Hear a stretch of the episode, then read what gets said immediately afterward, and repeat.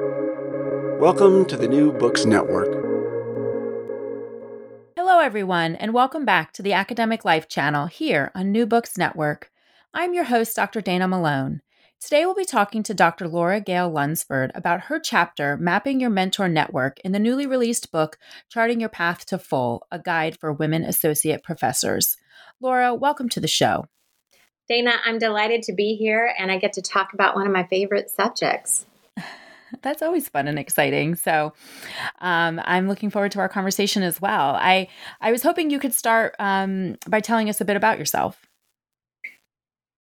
that's always such a big question, but I will. Uh, I'll I'll say some relevant, pertinent things that that just give a little insight into my thinking and maybe understanding why mentoring is also important to me. I um, I'm the first in my family to attend college. No one told me I could stop after my undergraduate degree, so I kept on kept on going. I'm from the South, so I'm a Southerner, although I'm told I'm a fast speaking Southerner. And I spent most of my life in North Carolina and thought I was destined to become an electrical engineer. And so attended university on full scholarship and did that for a couple of years and then suddenly realized I liked solving problems with people, not things, and switched to psychology and have, have never looked back. I think I came to mentoring because when I thought about um, how much my career has transitioned, I was an academic administrator for a long time. Actually, my first job out of college was living in the first residential public high school for gifted and talented students. It was in North Carolina. And so it gave me a lot of insight into development, how people develop. I'm very interested in that. How do we get together? What does flourishing look like? When I look at my career, those have always been the ties that draw me to um, the things that I've been doing. But after a while, I was uh, found myself running a big national merit scholarship at NC State University called the Park Scholarships, and I was setting up mentoring programs. And I had a master's, and faculty said, "You know, you really you're doing work that um, PhD work. You need to get your PhD." And so I did that, and my interest was really on, you know, why did mentoring work so well for some of these gifted and talented students? And not so well for others of them. So I'm sure we'll talk a little bit about how I went from that to looking at mentoring writ large and certainly for women in the academy um, as we, we talk in the next few minutes. The other thing that might be interesting is I also have a black belt in Shotokan karate.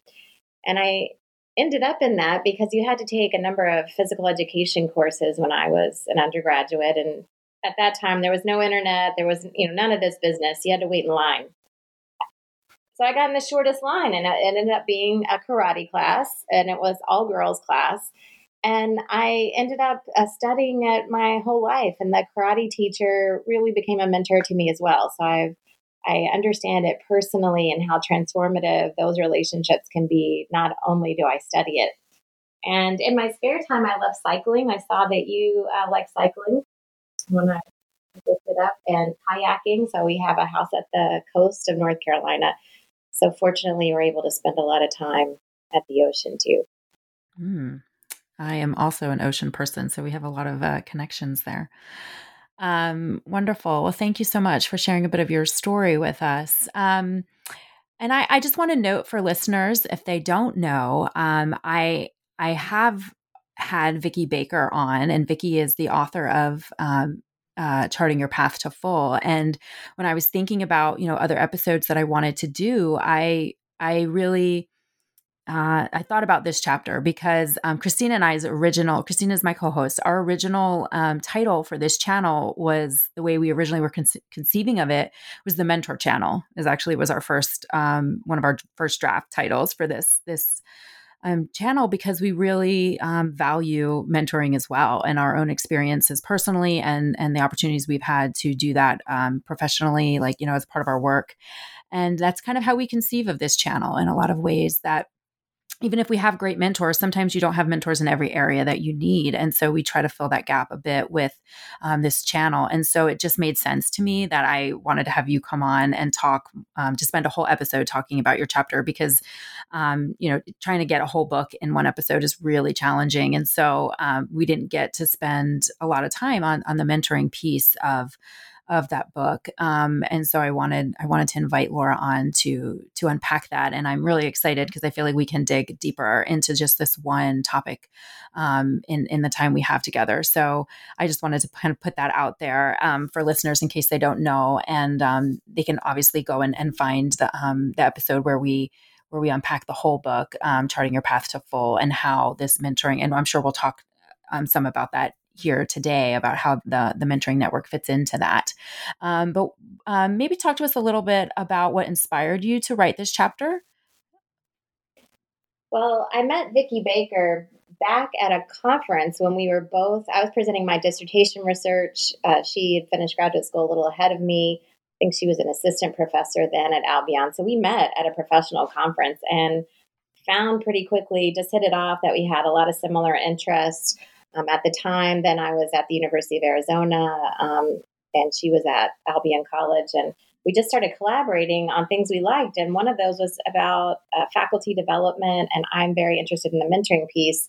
So we just completed a big study of liberal arts colleges, and Vicki said, "You know, Laura, we, we've interviewed all these faculty administrators, and I think there's a real niche for academic um, work on associate professors, specifically women.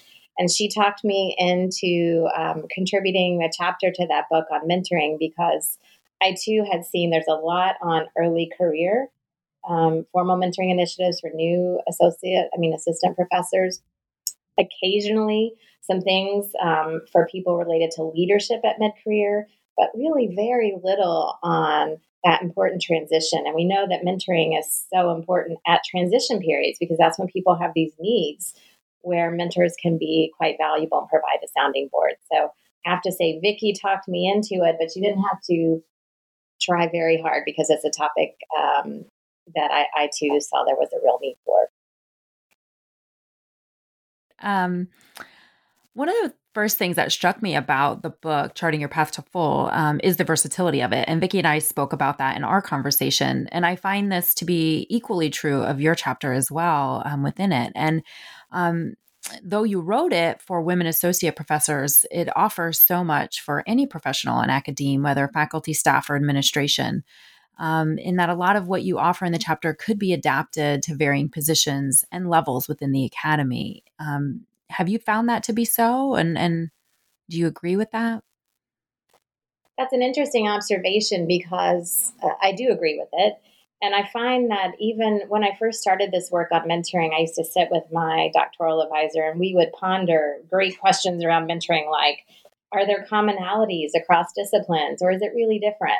Um, and I've come to believe through my own just practice and scholarship that there are some universal elements or processes for mentoring that apply to different settings, but the way that it becomes specific then is well, what are those actual activities or behaviors at these different levels or different positions? And certainly, how I provided a framework in the chapter, I think it's a great observation. You know, assessing your new reality is sort of the first step. Well, that could be true for an assistant professor just as much as it could be for associate or, or full or, or anyone sort of moving to a new transition where the rules are a little bit different.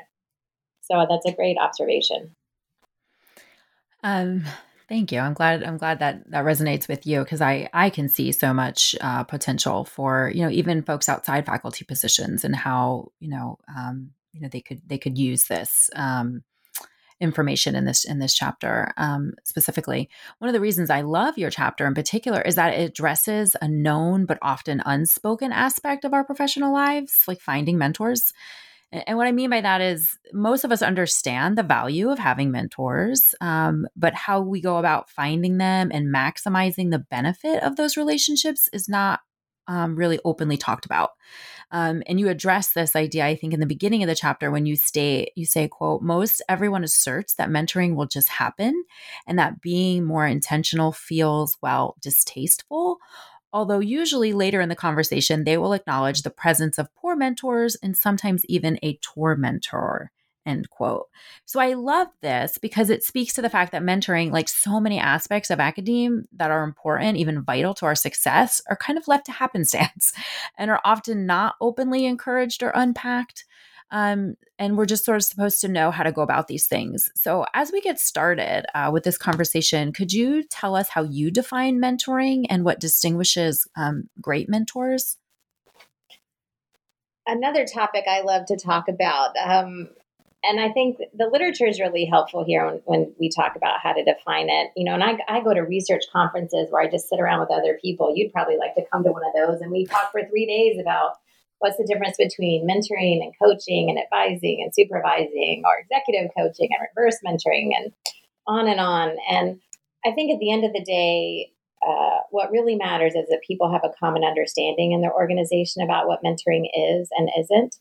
And from my work and the work on mentoring, I would say it's it's not a friend. Sometimes people say, well, it's just providing that confidence building and listening. Well, we have a word for that, and that's called friendship. So it certainly involves that personal support, but there also needs to be professional support. And these are things like uh, lifting someone up, challenging them to take on challenging assignments, helping them process uh, where they want to go, what their goals are professionally. So I think in mentoring, you need both of those things, both that professional and personal support.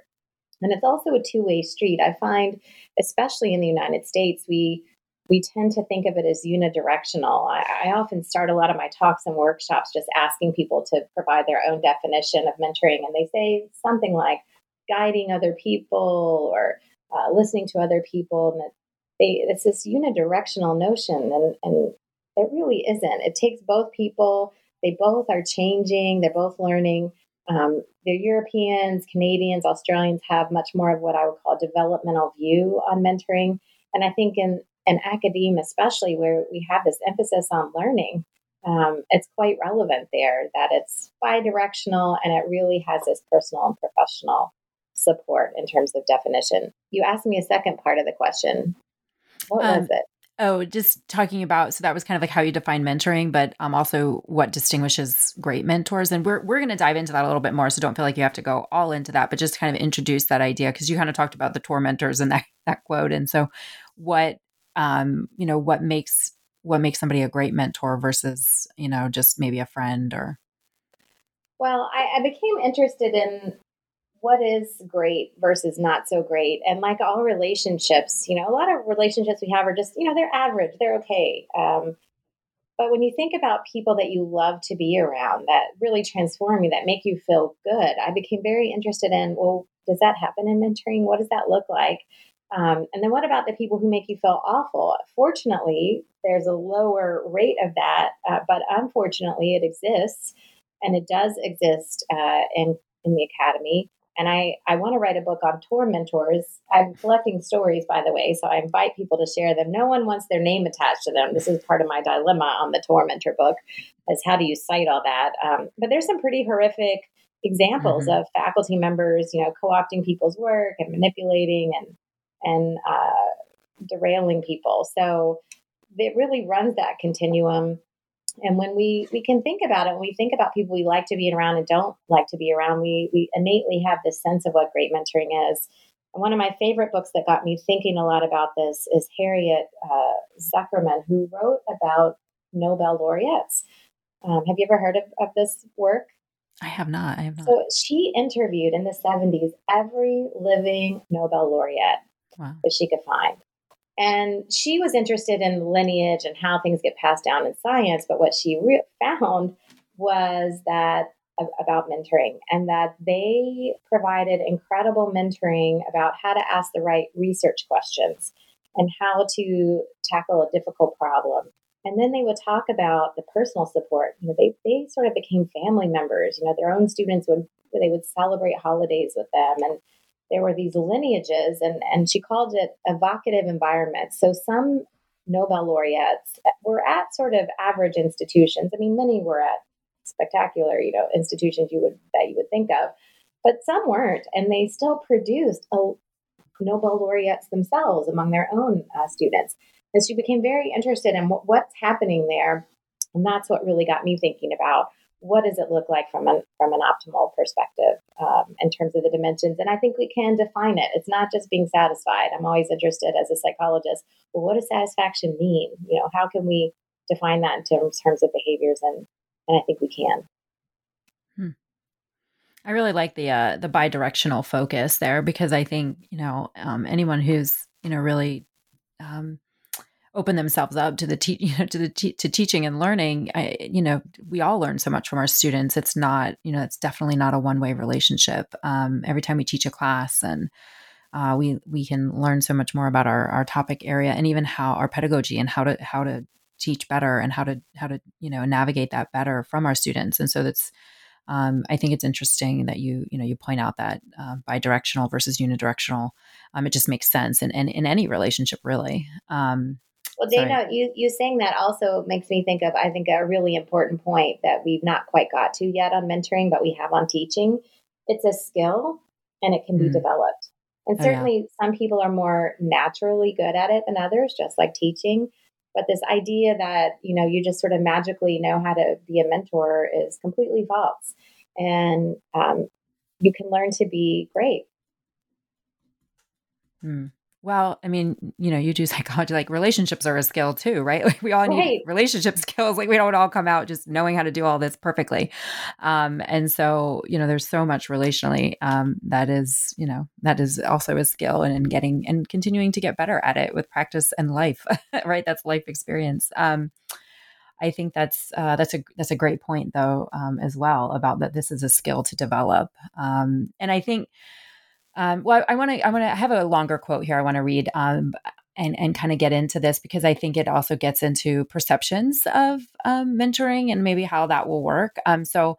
Um, it's a bit a longer of a quote, but I think it's instructive because it helps us frame how mentoring is viewed at different levels of the institution. So this is from page 139, and you state, "quote In both my research and consulting practice across the country, I find that institutions one support mentoring of undergrads, Two, believe that graduate students need mentoring, but will ask for it when they need it. Three, believe that faculty members will ask for what they need, and if they don't make it, then they didn't deserve to be here in the first place. Four, focus mentoring support for faculty members on early career individuals. And five, need the National Science Foundation Advance Grant to consider formal mentoring for women faculty members. And then you say parenthetically, and I um, and here I exaggerate only slightly, end quote.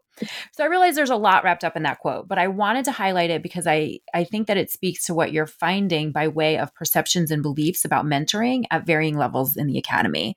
And, and I think that's important to unpack because we do have a you know a broad audience base and so there's there's you know people across the board here and so I think like I said that you kind of address this at different areas of what are the perceptions around mentoring and how that's going to happen at, at, um, in the academy. So could you kind of unpack that a little bit for us? Yes, and I, you know when I wrote this, I was a little afraid at first. I had to talk with Vicki about it. I said I'm, i might I'm at risk of offending people uh, with some of this, but I think that um, you know when you talk to people, everybody universally sees that undergraduates want mentoring, warrant that, and in fact, some schools have it written in their mission statements, strategic plans, and, and even their tenure uh, documents and promotion documents. When you start to talk about graduate students, we, we sort of build it in, especially for doctoral education, because you have a, an advisor who's supposed to provide some mentoring. You know, there's a lot of other parts of graduate education. Um, I've been working recently with uh, medical profession, for example, and uh, they use different words, trainees, and, and they try to build it in, and, and somehow they do uh, residencies and internships. So it exists at these different levels, but there starts to be a sense that, well, you'll you're more capable to ask for what you need. And yet when I've talked with graduate students, they're often they don't know what they don't know, or mm-hmm. they're afraid to ask questions because they don't want to be perceived as incompetent. And so uh, they need support knowing, okay, it's okay to ask these questions, and here's how you can go about that.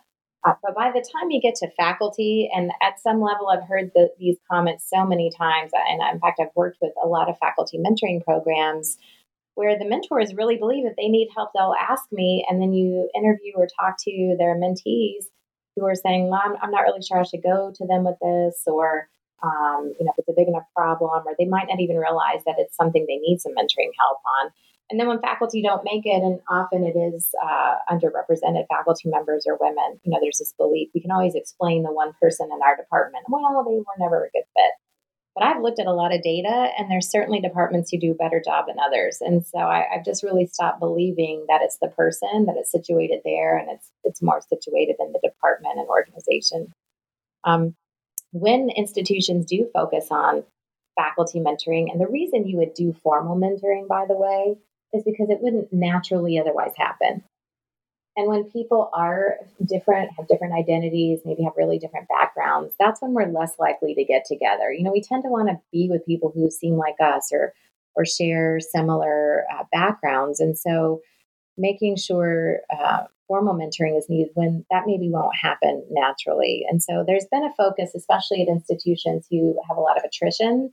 Um, or who are worried about supporting assistant professors to publish more, or you know whatever their goals are at the institution, they'll have it for early career. But the National Science Foundation is really what every time I've looked at places that are doing it well, it really took the advanced grant, which is focused on women.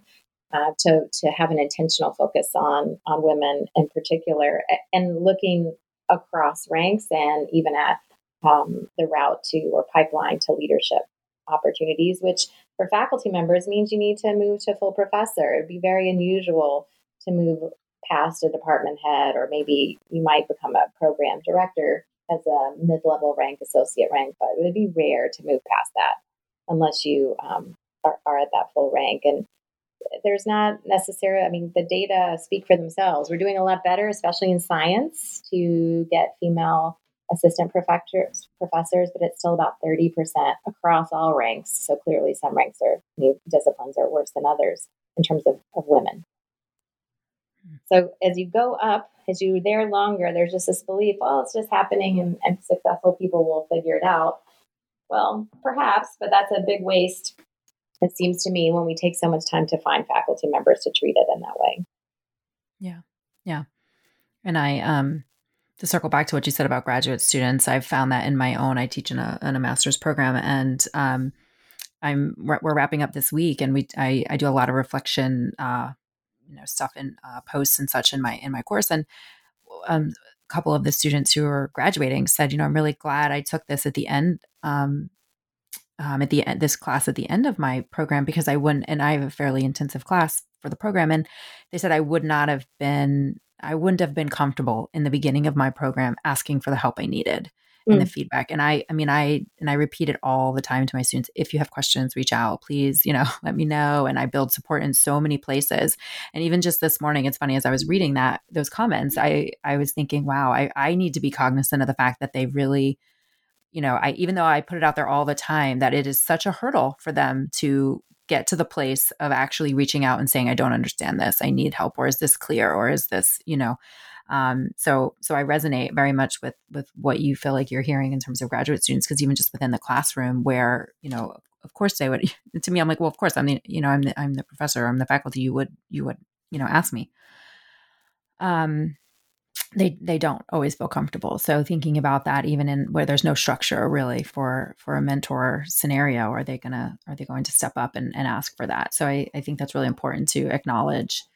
Um, you know, also in the chapter, you talk about um, doing an environmental scan. Could you explain that a bit and talk about how it relates to building a mentoring uh, network? Yes, I find that women in particular are not very good at uh, looking around and sort of assessing.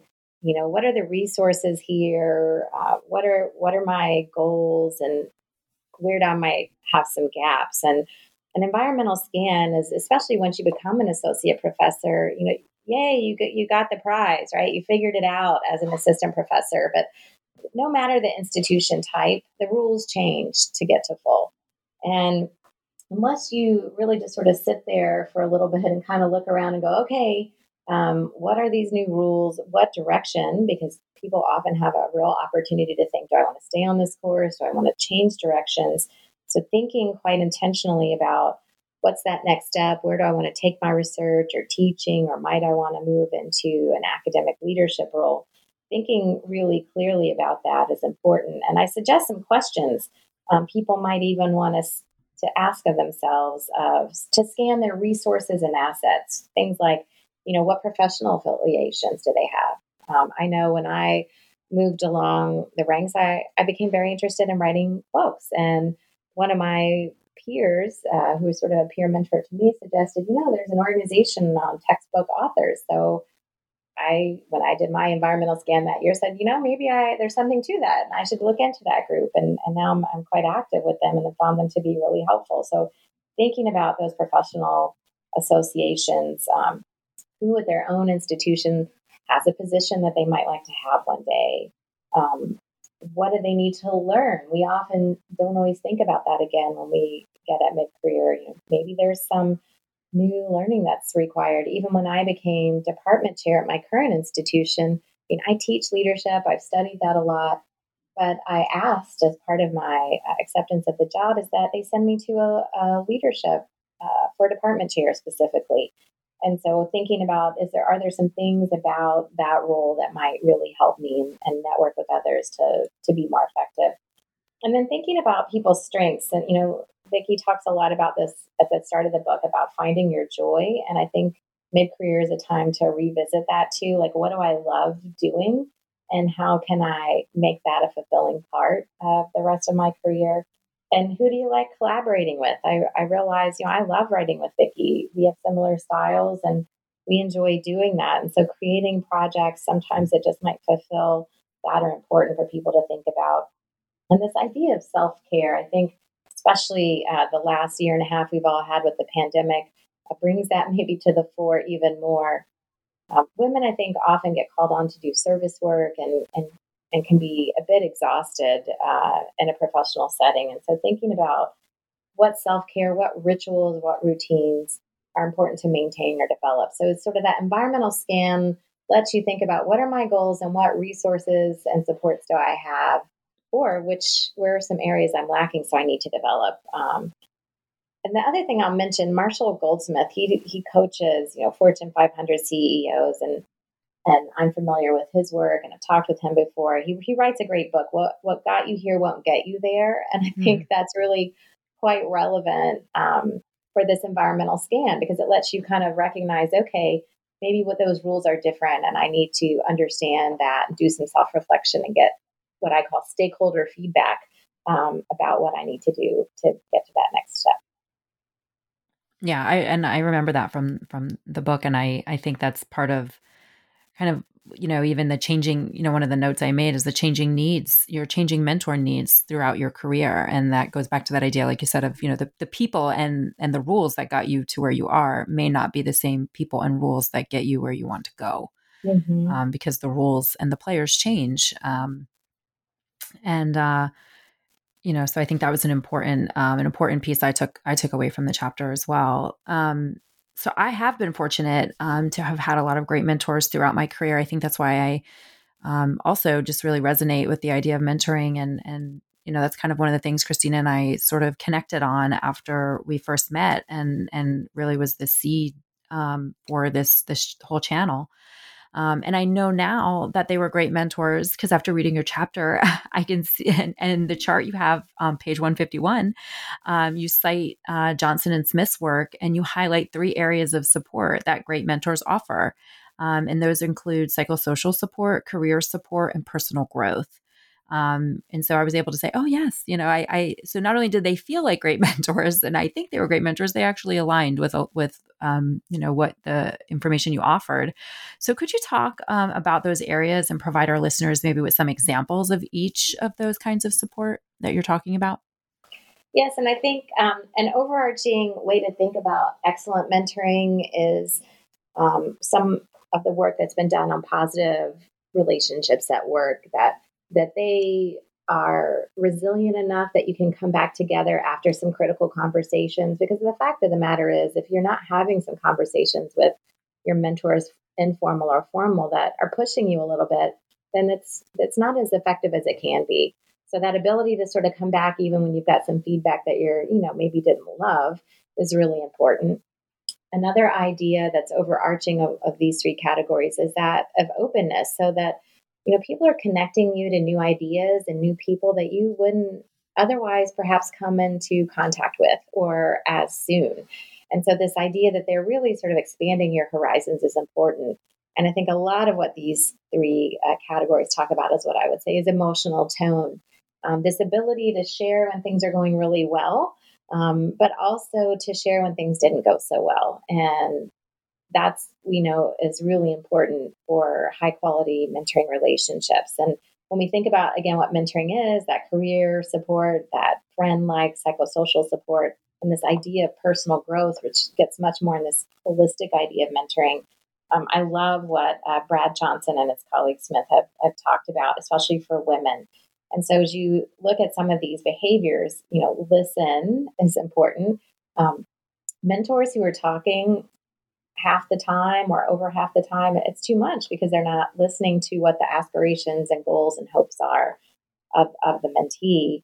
And that being honest and direct, but unconditionally accepting, that's part of that emotional tone. Like, yeah, maybe that didn't go so well, but it doesn't mean that you're not competent or smart or capable. What, you know, what can we do to make this happen differently next time. So those ideas of that listening and the confidence building, I think, is so important, especially for women. Um, I think I share this in the book. When I came here as a new chair, I replaced um, uh, a man who'd been here, and it was a department of women. And they, I'm like, why haven't these women gone up for promotion? And I asked them, and they said, well, no one's really encouraged that. So they just thought they should wait till they were encouraged. And so, this idea of confidence building and, and telling women, especially you're competent, you belong, um, what's the next step, is so important for that psychosocial support. On the career support side, it's this idea of, of having allies that people are putting you forward or, or getting you to think about new opportunities. And sometimes you might need to ask people to support you in this way. I now know to kind of when I go in a new environment, I'm like, well, who who could be good allies? Who seem to support women? um, and yet challenge, um, you know, sort of like, what is it that you really want to do? And so, this idea of career support is important, including being a watchdog for disparities at work. And that can be tough for people to say something about that, um, but you might not always be in the room when conversations about you are being had. And so, learning how to identify folks and have conversations and feel that um, they are thinking about equity in terms of salary or promotion or assignments or you know there's all kinds of ways resources are allocated in universities not just salary making sure that those are are open and fair. And then this idea of personal growth um, again who do they want to be as a person? You know we're, we're more than who we are at work and and how to have that balance and it be um, rewarding and and energizing, not draining, I think is is part of that message about the personal growth. And the one behavior there I'd really like to point out is this encourage excellence but challenge perfectionism. Um, I think this is true maybe of many people in universities and colleges, but I think especially of women, they think it has to be perfect. Um, and well, it needs to be excellent, but maybe 95% is okay. And really supporting them to know it, just just get it out there. Uh, sometimes perfection is the enemy of, of performance, and again, that confidence building I think can make a really big difference there. Hmm. Those are all great. Um, thank you. Um, and so, sort of on the flip side of great mentoring experiences are not so great mentoring, are not so great experiences, or what you call dysfunction in mentoring. Can you talk more about what dysfunction in mentoring looks like or feels like? Well, it feels bad. so pretty much if you're wondering if you uh, in fact i had someone not too long ago come to me and said do you think this person could be you know a tormentor? And i'm like well do you feel bad when you talk to them? Yes okay may have been there's no good times it probably is. We know from research there's five common sources of dysfunction. The first one is neglect and I've been guilty of neglect. And, and that's why it's so important to be intentional about this. Neglect are things that, you know, if somebody's sitting in your office, you're having a conversation, but you take a phone call, that's neglectful. Unless you told them, hey, I'm expecting an important phone call from my boss. Do you mind if I take it? Because they don't know how to interpret that. Being late to meetings or forgetting them if you were going to meet up with someone, that's neglect. Uh, not being responsive, neglect. And so if you're getting that a lot, that should be a warning signal. The second most common is mismatch, and that would occur for formal mentoring programs. Um, you know, you sign up thinking this person has some competencies and skills in the area that you are hoping to get some development, but they really don't. Um, makes you not very invested to want to meet with them, and then they sort of wondering, you know, what's going on here, and just everybody feels vaguely bad about it. Um, there's not that common that there's true manipulation, but unfortunately it does occur. And in some fields which are more competitive around patents or credit for ideas, um, it, it, can happen that people will take credit for your ideas or try to get something published first or take credit uh, for innovations in teaching, you know, in front of your dean or provost. So we call those people the manipulators. Um, those behaviors don't change. And I think then the the important piece to think about are graceful exits. So if it's in a formal mentoring program, you know, to figure out how to gracefully exit that is important. I once had an IBM executive ask me, um, you know, well, so what if it's some bad mentoring? I mean, it doesn't really hurt anyone, does it? I mean, they just don't go to see that person anymore. And I'm, I'm looking at him going, well, there's reputational cost perhaps to bad mentoring. If I just exit a relationship, how am I going to be known? And as an associate professor, you know, these are we all sort of, you know, they're not big places, you know, your departments. Mean, people are sort of wondering what's going on. And so um, this idea of bad mentoring doesn't hurt isn't true. It can um, make people not be motivated, not want to uh, be excited about work they're doing. I believe it, um, it trickles down often to how they treat their own students then in the classroom or other mentoring relationships. So I think it can be um, quite negative and can be derailing, um, especially for women, because they just don't want to be there anymore. When we, I've talked to many women when I ask them, why don't you want to move on to a full professor? They're like, it's not worth it. You know, no one's really supporting me. The pump, bump and pay I would get just isn't uh, enough for me to want to take on, you know, what they perceive as more of the same sort of hassle. So lack of having effective mentors there and envisioning what your career could look like is really problematic. This idea of graceful exits is figuring out how to still have a good relationship with someone who maybe you don't think is a very good mentor to you. And people sometimes need some support to say, for a formal program, um, you know, this isn't just what I thought, you know, but to have some closure, to actually have a conversation about it that leaves people emotionally feeling good and not like some vague neglect or um, it didn't really work all that well. Because what if later that person is going to make a decision about uh, you? You never know. They could be on the university or college tenure committee and um, and you don't realize that. And so making sure you leave things well, even if you if you exit formal relationships, is is really important and something I've cert- certainly learned to do better, I've become more skillful at um, as I've moved along in my career too. Thank you. Thank you. Um, something I've heard a lot, especially from graduate students or new professionals, relates to the question of, well, what do you actually do when you find someone you think you want as a mentor? I mean, you actually address this directly in, in the book. You you talk about a story of, of a woman that you met who was unsuccessful in finding mentors because she was coming on too strong initially. So once she thought that she connected with someone, she immediately asked them to be her mentor. Um, and you offer the analogy um, for this that really resonates. I think we were talking before we started recording that I, I do relationships research. So anytime people use relationship, you know, um, analogies, I, I, get it because I live in, in, you know, a lot of relationship analogies. And you say doing this is like asking someone to marry you on the first date. Um, it's too much too soon. Um, so from there, you go on to offer steps for what to do when you do connect with someone who you think might be, you know, someone you would add to your mentoring network. So, could you talk us through those steps?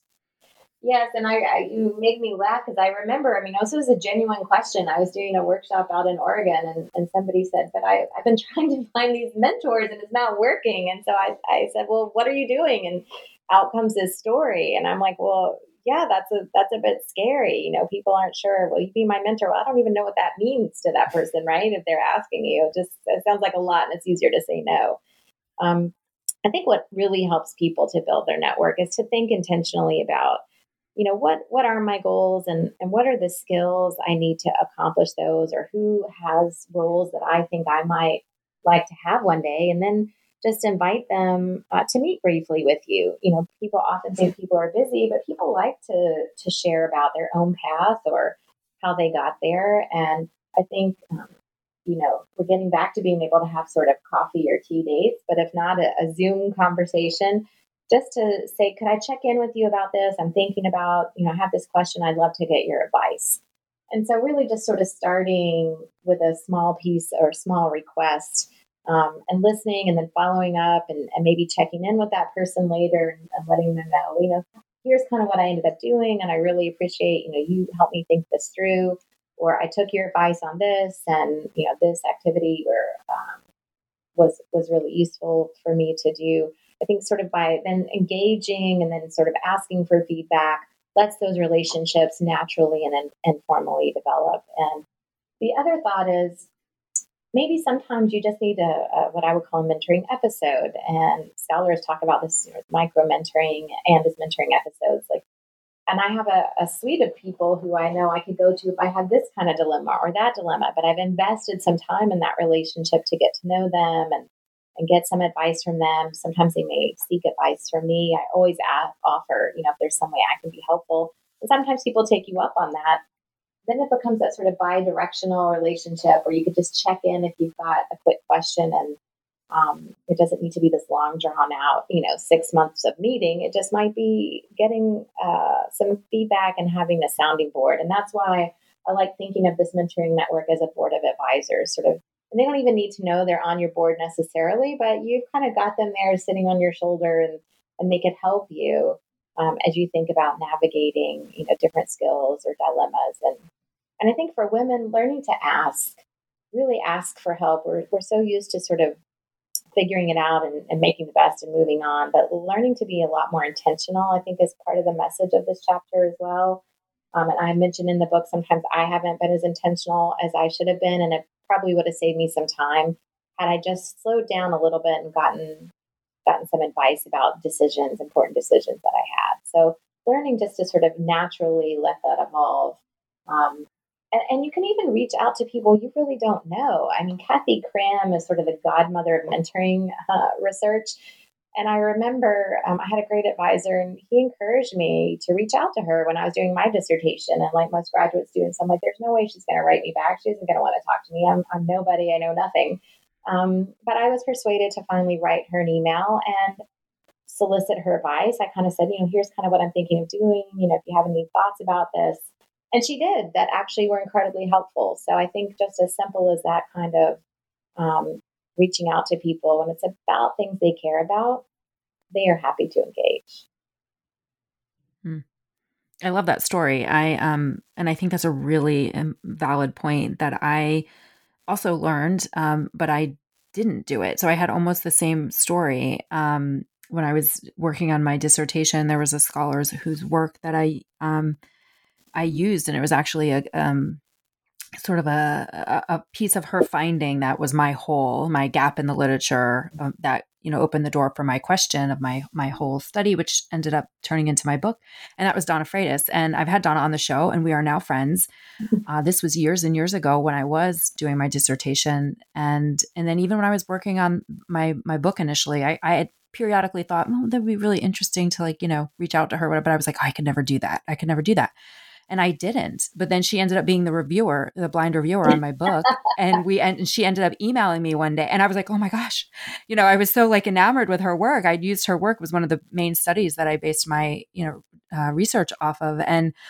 I was just so like, oh my gosh. And then and we now we're friends. I mean, I've had her on the show. We we meet for coffee. We talk, we talk, we're talking about we research stuff now and we process together. And and i think back of like wow i like i remember years and years before saying to myself like oh it would be so great to connect with her but i could never do that you know? And so um, i hope listeners who are graduate students are hearing this um, from two people who have different experience with it i didn't have someone to push me to do it and i and i didn't do it and i wish that i had had years earlier um, because people do love to connect um, over areas that they care deeply about and especially scholarship. You know we spend years of our lives uh, digging into these topics and these areas and we care deeply about them. So um, it's always um, i think wildly fun when people want to talk about it and engage you in it. So i hope graduate students will hear that and um, and reach out to those um, to those scholars that they admire. Um, and you never know. I mean and you never know. I mean the worst you get is you don't get a reply or something. But um, so I hope they will do that. I, I we're getting close on time, but there's one question that I want to make sure that I, I do get in, and um, and it's about the uh, the board of advisors as you talk, as you call it. So when it comes to building your board of advisors, you have suggestions around number of advisors and the composition of those advisors.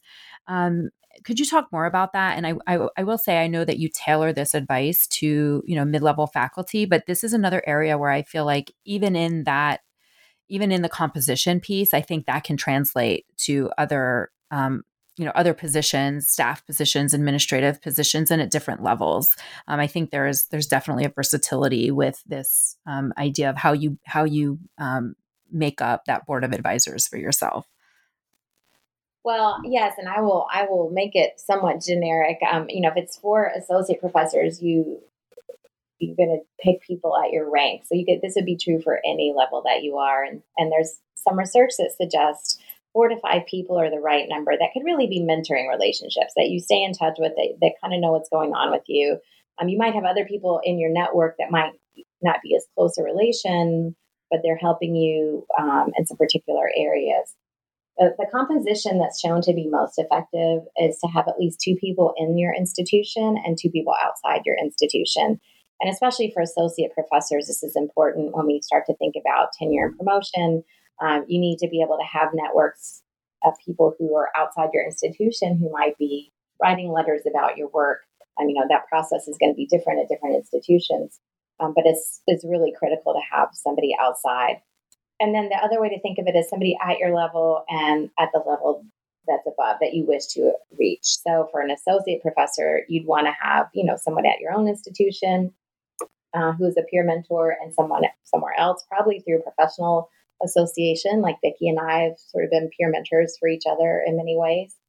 But then you also want um, people who are at the full professor rank. Um, if you're already a full professor and you're thinking of um, moving up to academic leadership, then maybe you'd have somebody in that role, or if you're an assistant professor, right, you could sort of do the math and you'd have assistant and associate. So having people in and outside your institution at your level and at the level that you want to be are important. And the fifth person um, would be if you look at that group of people and they don't share some characteristic that's really important to you. Um, maybe that's gender, religion. Um, it, it, could be lots of different um, traits, demographic traits, I really encourage, and the research suggests that you find a fifth person who does have that. Um, so, for example, you know, I knew that I might need to navigate some things differently as a female. Um, you know, for women who might be thinking of mid career, they probably had their kids. Not always, early mid career, maybe not. So, if you're trying to navigate some of that or some other family responsibilities or just perception, then it's important that you have someone uh, that's that gender. I know for myself, there's not a lot of women in their uh, department chair roles, so I certainly made sure that I have uh, some women that I talk to because a lot of my mentors are men. So just really thinking intentionally about that con- that um, the characteristics of those people is important, and it lets people then choose what's important to them. So people often make a lot of assumptions about what's important, um, but I think you you have the opportunity, and you're building your own board or network to, to sort of think for yourself what what is important to me um, and who do I need to really have in that network. So if they lack a demographic characteristic, then you need to find someone who shares that. Hmm. Thank you. Um, so we're getting close to time, but one final question. Um, it's been really wonderful talking with you today. But before we wrap, I, I did want to ask you if you could tell us um, about what you're working on now or future projects. Yeah, I have um, got a couple kind of exciting projects I'm pretty excited about. One, um, I'm finishing, I'm hoping to get off to the publisher next week, uh, a revised a second edition of my handbook on mentoring programs. And I developed that because I found there was very little guidance for people who wanted to set up formal mentoring about how to do so effectively, quickly, and efficiently. And so I'm pretty excited to be finishing that project up, and it'll be out in the fall and um, I got a Fulbright during COVID. Oh, How about wow. that? So that you can't go anywhere. so we have delayed it now to next spring, but that project's on mentoring. So there's um, some colleagues in Germany, and they have created a global virtual. This is virtual before the pandemic mentoring uh, network for highly talented students in STEM. And I'm very interested in mentoring training. So, this idea of can we improve people's skills? So, I'm going to be working with them on um, some qualitative work to look at what are the highly effective relationships because the program will have been going for a year um, by the time I get there. So I'm, I'm pretty excited about about that project. And the last one is I love looking at destructive leadership. And so this summer I'm finishing up a chapter um, with my husband, who is also an academic, on uh, destructive leadership and you know when it goes bad, uh, especially in the academy. So those are hmm. some fun things I've got I've got in the pipeline.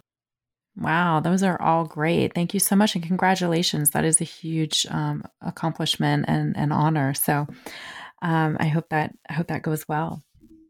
Thank you. It's been really fun to talk about uh, mentoring and um, you know what really matters. And I think you know my big message is for people just just to give it a little time, like give it ten minutes and be intentional and think about how to be a better mentor to others and and be intentional about their own support, especially for women who often, um, you know, otherwise might not identify that and, and may have a much more successful career if they can find some allies and mentors.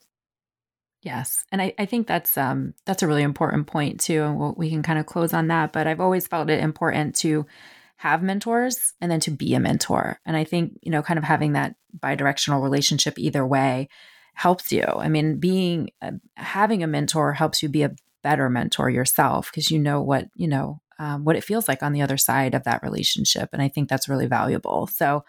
Um, I hope that this show, um, you know, has been helpful and valuable for our listeners, and and hopefully will be spurring some more mentoring relationships. Um, Laura, thank you so much for being on the show today and talking with us about your chapter, mapping your men- your mentor network um, in the newly released book, Charting Your Path to Full. It's been wonderful talking with you. Thank you, Dana. I'm Dr. Dana Malone. This is The Academic Life, and you've been listening to New Books Network. Please join us again.